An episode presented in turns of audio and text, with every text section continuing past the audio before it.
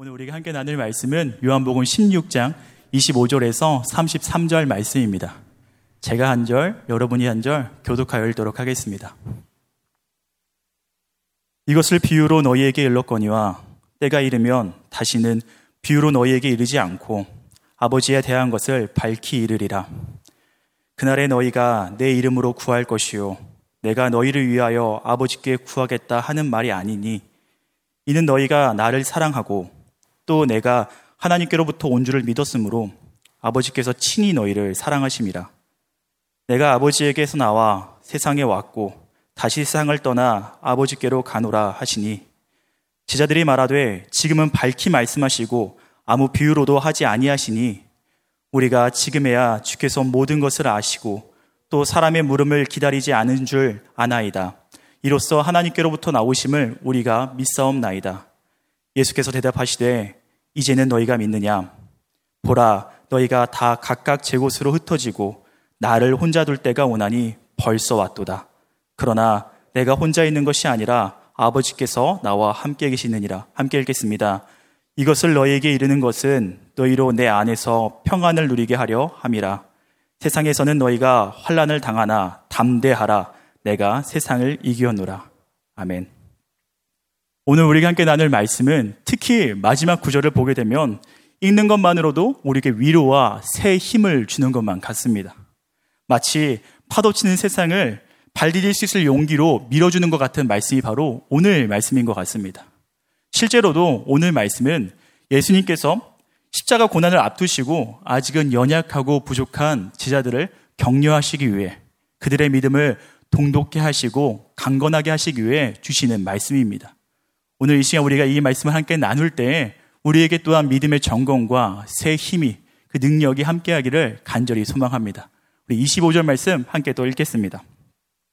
이것을 비유로 너희에게 일렀거니와 때가 이르면 다시는 비유로 너희에게 이르지 않고 아버지에 대한 것을 밝히 이르리라. 여기서 말하는 이 때는 예수님께서 부활 승천하신 후에 성령님의 임재의 때를 말하는 것입니다. 예수님께서는 십자가의 고난을 준비하시면서 아직은 그 예수님의 그 깊이 있는 말씀을 다 이해하지 못하는 부족한 지자들에게 보혜사 성령님의 임재의 때를 말하며 그때에는 성령님의 가르치심과 생각나게 하심을 따라 말씀이 깨달아질 것이고 삶 속에서 온전히 이해가 되며 능력이 될 것을 말하고 있는 것입니다. 정말 성령님이 임재하면 변화가 일어납니다. 성령의 임재하기 전에 사실 제자들은 말씀의 힘을 잘 몰랐던 것 같습니다. 잘 이해하지도 못했고 그렇게 삶 속에서 능력이 나타나지 못했던 모습을 잘 볼 수가 있습니다. 그러나 그들에게 성령이 임재한 순간부터 그들은 우리가 알다시피 완전히 다른 사람이 됐습니다.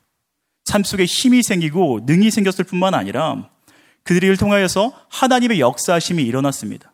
그들은 하나님을 온전히 밝히 알게 되었고 뿐만 아니라 사람들을 사람, 사람들을 하나님께 알게 하는 것으로 인도하는 자가 됐던 것입니다. 그것이 바로 성령님의 임재의 힘입니다. 이 시간 간절히 소망하는 것은 그 제자들 가운데 일어났던 그 성령님의 힘이 우리 삶 가운데에도 또 우리 자녀들과 심지어 우리가 전도하고 있는 그 영혼들 가운데도 함께 일어나기를 간절히 축원합니다. 이어지는 26절 말씀은 우리가 이것을 하나님께 구할 수 있음을 이제는 우리가 예수님의 이름으로 하나님께 직접 기도할 수 있음을 말씀해 주고 있습니다. 26절 말씀 함께 읽겠습니다. 그날에 너희가 내 이름으로 구할 것이요. 내가 너희를 위하여 아버지께 구하겠다 하는 말이 아니니. 이 말씀은 예수님께서 더 이상 우리를 위해서 기도해 주시지 않으시겠다라는 것을 말하는 것이 아닙니다. 예수님은 여전히 하나님 보좌 우편에서 우리를 위해서 중보하고 계시지만 이 말씀은 이제는 죄인으로서 도저히 하나님 앞에 나갈 수 없었던 우리가 예수님의 이름을 인하여 예수님의 이름을 통하여 하나님 아버지께 직접 나갈 수 있다는 말씀입니다. 직접 하나님께 구하여 받을 수 있는 당당한 권리가 우리에게 주어졌다 말하고 있는 것입니다. 왜 이것이 어떻게 우리가 그 전능하신 하나님 앞에 나아가 직접 구할 수 있게 된 것일까요? 그 설명은 27절에서 아주 자세히 해주고 있습니다. 함께 읽겠습니다. 이는 너희가 나를 사랑하고 또 내가 하나님께로부터 온 줄을 믿었으므로 아버지께서 친히 너희를 사랑하십니다. 우리가 직접 그 전능하신 하나님 앞에 구할 수 있는 이유는 하나님이 우리를 친히 사랑하시기 때문입니다. 그리고 하나님이 친히 우리를 사랑하시는 이유는 우리가 예수님을 사랑하고 그를 그리스도로 믿었기 때문이다 라고 말하고 있습니다. 세상의 수많은 그 잘못된 종교들은요, 고행이나 선행을 강조합니다. 세상의 가치관은 돈을 요구하거나 기타 어떤 것들을 또 출신을 구별하기도 합니다. 그러나 우리 주님은요, 혈통과 신분을 떠나서 명예와 물질의 빈부를 떠나서 어떠한 성취도나 연약함, 과거와 현재 상황, 그 뭐 그런 것들을 다 떠나서 정말 누구든지, 누구든지 예수님을 사랑하고 믿기만 한다면 하나님께 인정과 사랑을 받을 수 있다는 것입니다.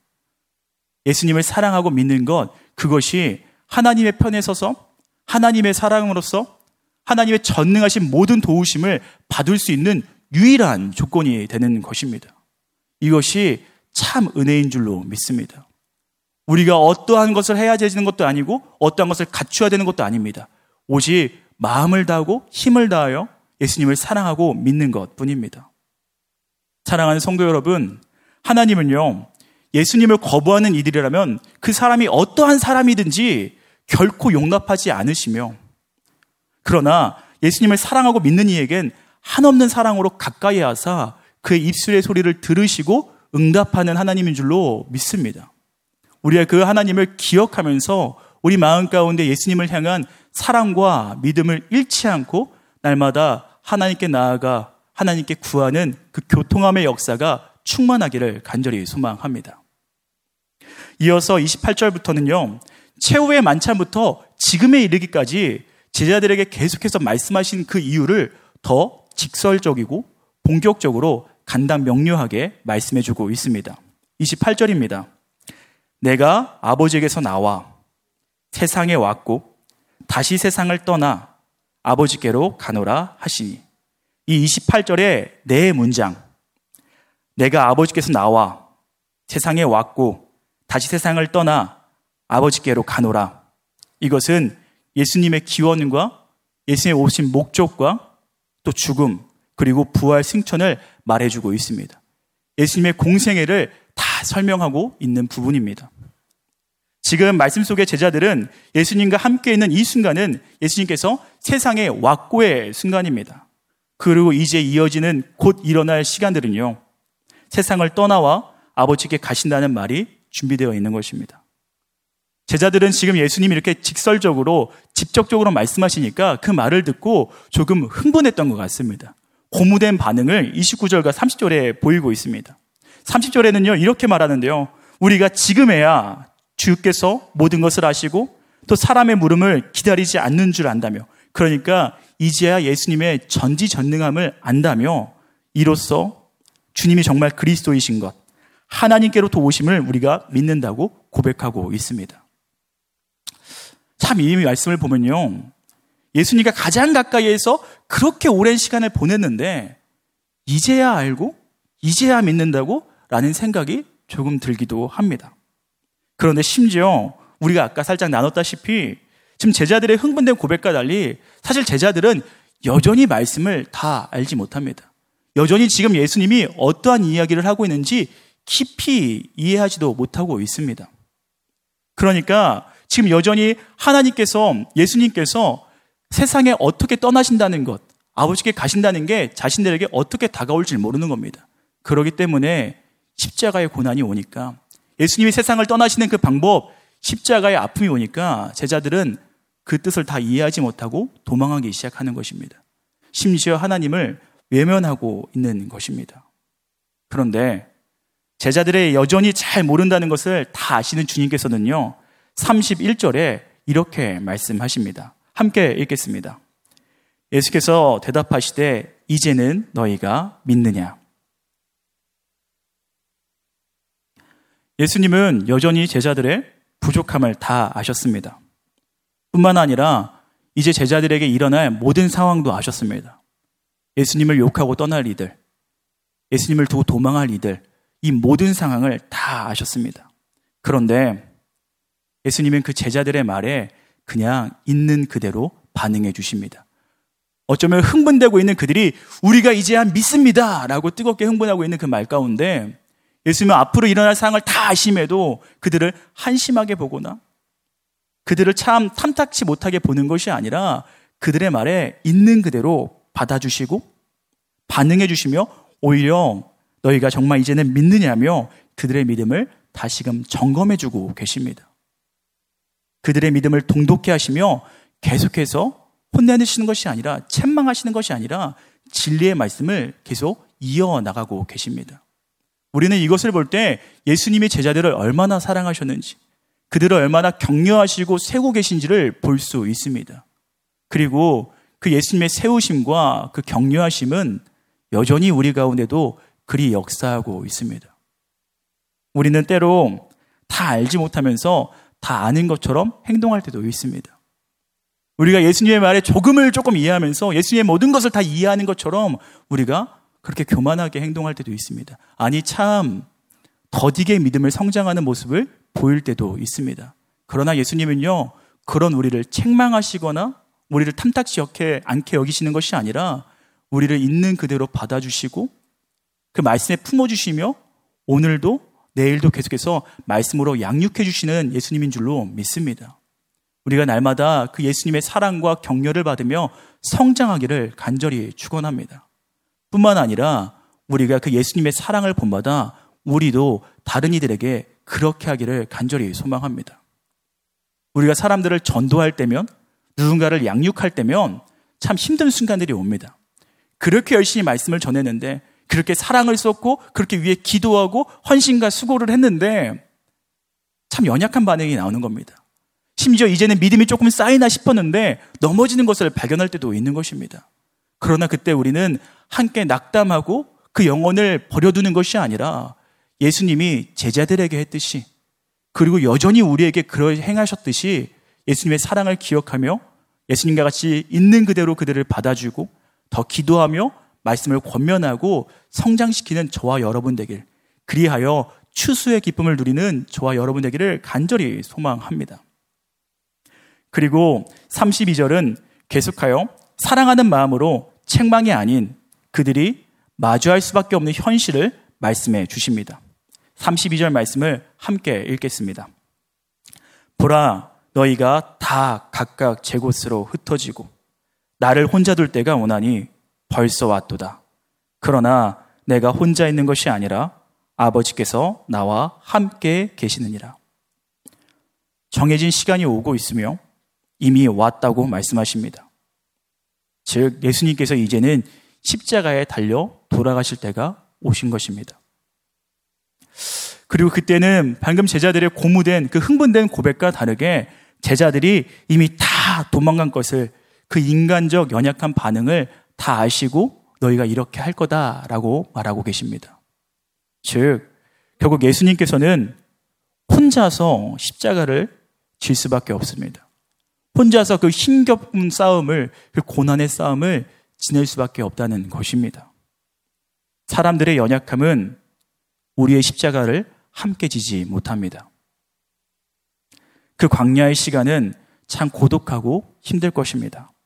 그러나 오늘 말씀에 그러나 내가 혼자 있는 것이 아니라 아버지께서 나와 함께 계시니라는 말씀과 같이 사람의 눈으로 볼 때는 예수님이 혼자 십자가를 지는 것 같고 혼자 골고다에 올라가는 것 같고 혼자 십자가에 달리시고 그 무덤까지 이르시는 것 같지만 사실 그 모든 순간에 하나님이 함께 하셨듯이 우리가 십자가를 지고 우리가 고난 가운데 처하고 우리가 강야 가운데 혼자 있는 것 같은 그 순간에 하나님은 늘 우리와 함께 계시다는 사실을 잊지 않는 저와 여러분 되기를 간절히 소망합니다.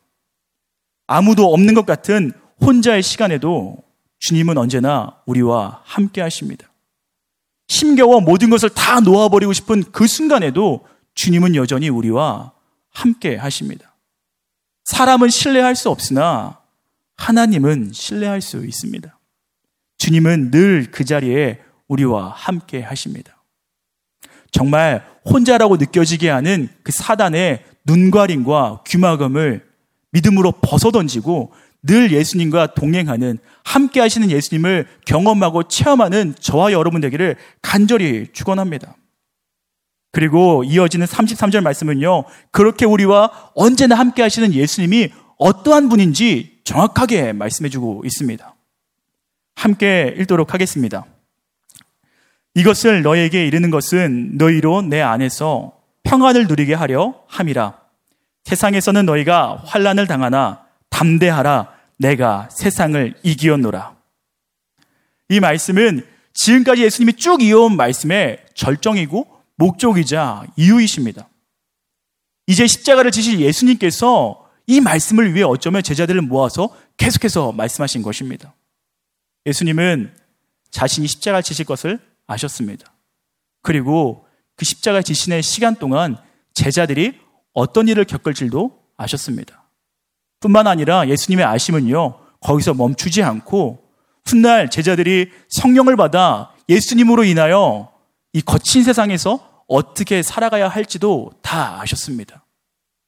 그리고 오늘날 우리가 그리스도인으로서 이 거친 세상에서 어떠한 것을 마주해야 되는지 여전히 아시고 오늘 우리 가운데 이 말씀을 주신 줄로 믿습니다.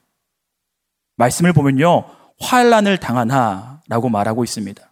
즉 환란을 당할 수 있다가 아니라 환란을 당한다라고 말하고 있는 것입니다. 세상에서는 언제나 환란이 있습니다. 마치 해안가에는 당연히 파도가 계속 치듯이 세상에는요 문제와 환란들이 계속 우리에게 다가올 수밖에 없습니다. 더욱이 우리는 거룩한 자들, 세상과 구별될 자들이기 때문에 더 환란은 당연한 것일 수도 있습니다. 사랑하는 성도 여러분, 믿음을 지키기 위해 크리스천으로 살아감에 있어서 세상이 주는 환란을 이상하게 여기지 않는 저와 여러분들 간절히 소망합니다. 오늘 예수님께서도 우리가 너희가 나의 제자이기 때문에 크리스천이기 때문에 환란을 당할 수밖에 없다라고 분명히 말하고 있습니다. 그러나 우리가 환란을 당할 수밖에 없다 하여서 마냥 슬퍼하지 않아도 되는 것은 예수님은 그 모든 걸 당할 걸 아시면서 우리에게 담대하라 말하셨기 때문입니다. 이 담대하라 말씀하시는 예수님이 누구이십니까? 오늘 말씀에서 너희가 환란을 당할 수밖에 없다라고 말한 것처럼 오늘 말씀은 예수님은 내가 세상을 이길 것이다 라고 말한 것이 아니라 이미 이기었다라고 말하고 계신 줄로 믿습니다. 예수님은 세상을 이기신 분입니다. 세상이 아무리 크다고 하나 예수님의 사랑보다 크지 못합니다. 세상의 환란이 아무리 강하고 아무리 지독하나 예수님보다 강하지도 그 예수님의 은혜보다도 깊지 못합니다. 세상은 우리를 두렵게 할 만하나 예수님의 보호하심과 예수님의 품으심은 그 어떤 것도 뚫을 수가 없습니다. 예수님은 그러기에 담대하라, 담대하라, 내가 이미 세상을 이겼다 라고 말하고 있습니다. 사랑하는 성도 여러분, 그 예수님 안에 들어갈 때, 예수님과 손을 잡을 때, 우리는 이 세상에서 넉넉한 승리로 살아갈 수 있을 줄 믿습니다. 우리가 삶 속에서 크리스천으로 환란을 안 당할 수는 없으나 그러나 환란을 당할 때 왜 내게 이런 어려움이 일어난지 패닉하며 왜 이런 어려움이 내게 계속 찾아오는지 묵상하는 것이 아니라 이미 승리하신 그 나와 함께하기 원하시는 예수님을 더욱 묵상하며 그의 손을 잡고 모든 환란을 벗어나 자유로움과 참 평을 누리는 역사가 우리 삶 가운데 계속되기를 간절히 원합니다. 마지막으로 우리는 이 담대함을 오해하지 말아야 할 텐데요. 오늘 말씀에 담대하라는 것은 예수님께서 세상을 이기셨으니 그의 힘을 받아서 함께 싸워야 하니까 담대해야 된다라고 말하는 것이 아닙니다. 주님은 이미 세상을 완전히 이기셨습니다. 그러니까 여기서 담대하라 말하는 것은 예수님 안에 들어오기 위해서 담대하라는 것입니다. 세상의 만족과 유혹과 안락함을 내려놓고 예수님 안에 들어갈 담대함이 우리에게 필요합니다. 우리를 혼자 있는 듯하게 하고 우리에게 아무것도 없는 게 하게 하는 그 환란 가운데서 담대하게 발을 뻗어 예수님 안에 들어올 수 있는 그 담대함이 우리에게 필요한 것입니다. 사랑하는 성도 여러분, 예수님의 사랑으로 말미암아 여전히 우리를 격려하시며 일으키시고 위로하신 그 예수님의 사랑으로 말미암아 담대히 주 안에 들어가 주님을 누리는 저와 여러분 되기를 간절히 소망합니다. 말씀을 맺겠습니다. 우리는 아직 환란이 있는 이 땅 가운데 살아가고 있습니다. 우리의 두 발은 여전히 거친 세상 가운데 살아가고 있습니다. 그러기에 우리가 맞이할 환란들은 두려울 만도 합니다. 아무리 준비한다고 하더라도 인간적 힘으로는 다 준비할 수 없습니다. 그러기에 오늘 예수님은 우리와 함께하길 원하신다고 말하는 것 같습니다. 주님은 세상에서 환란이 있을 것이다 말씀하시기 전에 우리가 하나님께 예수님의 이름으로 기도할 수 있음을 먼저 말씀해 주셨음을 기억하는 저와 여러분 에게 간절히 소망합니다. 환란이 있을 거라 말씀하시기 전에 내가 이미 세상에 이겼고 내 안에 있으면 평안을 누릴 수 있다라고 말씀하시는 그 예수의 말씀을 기억하는 저와 여러분 되기를 간절히 소망합니다. 그리하여 예수만이 들어가 하나님께 기도하며 하나님의 도우심과 평안을 누리는 저와 여러분 되기를 우리의 평생의 삶이 그렇게 평안한 삶이 되기를 간절히 간절히 축원합니다. 함께 기도하겠습니다. 이것을 너희에게 이르는 것은 너희로 내 안에서 평안을 누리게 하려 함이라. 세상에서는 너희가 환란을 당하나 담대하라. 내가 세상을 이기었노라. 완전한 승리를 이루신 주님, 우리 가운데 평안을 주시길 원하시는 주님, 참 감사합니다. 주님께서는 십자가의 고난으로 완전한 승리를 이루시고 부활하사 제자들 가운데 찾아가 하시는 말씀은 평강이 있을지어다. 평안하냐라는 말씀이었습니다. 주님, 우리가 그 주님으로 말미암아 주님의 부활의 승리로 말미암아 늘 평안을 누리길 소망합니다. 주님, 우리가 그 주님 안에 날마다 거할 수 있도록 주의 말씀의 지팡이와 막대기 우리를 지키시고 안위하시며 격려하시고 함께하여 주옵소서. 우리가 흔들리지 아니하고 벗어나지 아니하며 늘 하나님을 향한 뜨거운 사랑과 그 믿음을 지키며 주님 안에서 장차올 그 기쁨을 누릴 수 있도록 우리를 평안 가운데 거하게 하여 주옵소서. 주님을 더욱 묵상하게 하여 주옵소서. 폭풍 속에서 주님을 바라볼 수 있도록 날마다 도우시고 인도하여 주옵소서. 그렇게 하실 것을 믿사오며 사랑이 많으신 완전한 승리를 이루신 우리 주 예수 그리스도 이름으로 기도드립니다. 아멘.